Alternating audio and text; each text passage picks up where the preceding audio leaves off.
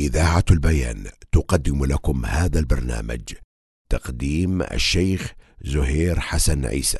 الحمد لله والصلاة والسلام على رسول الله وعلى آله وأصحابه ومن تمسك بسنته بإحسان إلى يوم الدين. أما بعد أيها الإخوة الكرام السلام عليكم ورحمة الله وبركاته. أسعد الله أوقاتكم بكل خير. نتابع معكم في هذه السلسلة. قراءة في كتاب الحج من كتاب بلوغ المرام. من أين يكون دخول مكة والخروج منها؟ عن عائشة رضي الله عنها أن النبي صلى الله عليه وسلم لما جاء إلى مكة دخلها من أعلاها وخرج من أسفلها متفق عليه. الحديث دليل على أن النبي صلى الله عليه وسلم دخل مكة من أعلاها وهي ثنية الحجون وتسمى كداء وتسمى كداء. آه، وقد روى عبد الله بن عمر رضي الله عنهما أن النبي صلى الله عليه وسلم دخل مكة من كداء من الثنية العليا التي بالبطحاء وخرج من الثنية السفلى.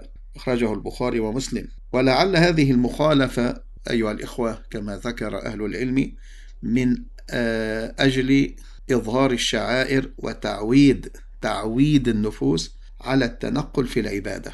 أيضا اختلف العلماء في استحباب الدخول من حيث دخل النبي صلى الله عليه وسلم والخروج من حيث خرج على قولين أي اختلفوا على قولين آه، حول هذه المسألة. القول الأول أنه يستحب ذلك وأنه يعدل إليه وإن لم يكن وإن لم يكن آه، طريقه عليه.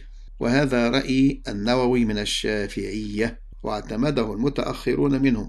القول الثاني أنه لا يستحب لأن النبي صلى الله عليه وسلم لم يفعل هذا قصدا وإنما سلكه لأن طريقه عليه. وهذا رأي جماعة من الشافعية والحنابلة أطلقوا استحباب الدخول من أعلاها. ولكن تقييده بما إذا كانت آه، ثنية كذا في طريقه قوي جدا والله تعالى أعلم.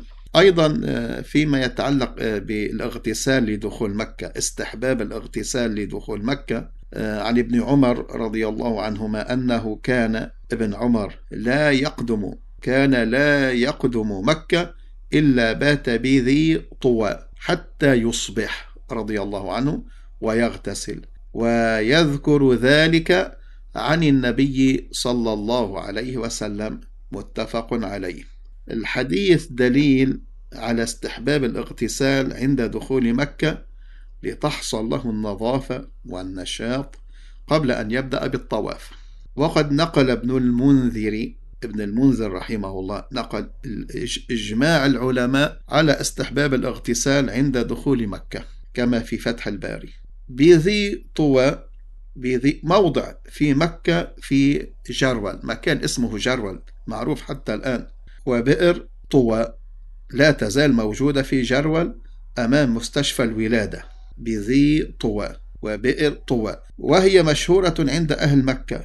وليس المراد تخصيص آه، أفضلية الاغتسال فيها بل الاغتسال مستحب. الاغتسال مستحب لكل داخل من أي جهة كان. لكل داخل إلى مكة من أي جهة دخلها. آه، من جهة آه، نجد أو اليمن ونحوهما. إذا من أي جهة كان. وإنما كان الاغتسال فيها لأنها واقعة في طريقه صلى الله عليه وسلم. أما لو دخل يعني الداخل إلى مكة آه، من جهة آه، الشام من جهة اليمن من جهة العراق فإنه يغتسل في طريقه الذي ورد منه والله تعالى أعلم. وإلى أن ألقاكم في حلقة قادمة بمشيئة الله تعالى. أستودعكم الله الذي لا تضيع ودائعه. وأصلي وأسلم على رسول الله. والسلام عليكم ورحمة الله وبركاته. قدم لكم هذا البرنامج من إذاعة البيان من سيدني صوت أهل السنة والجماعة.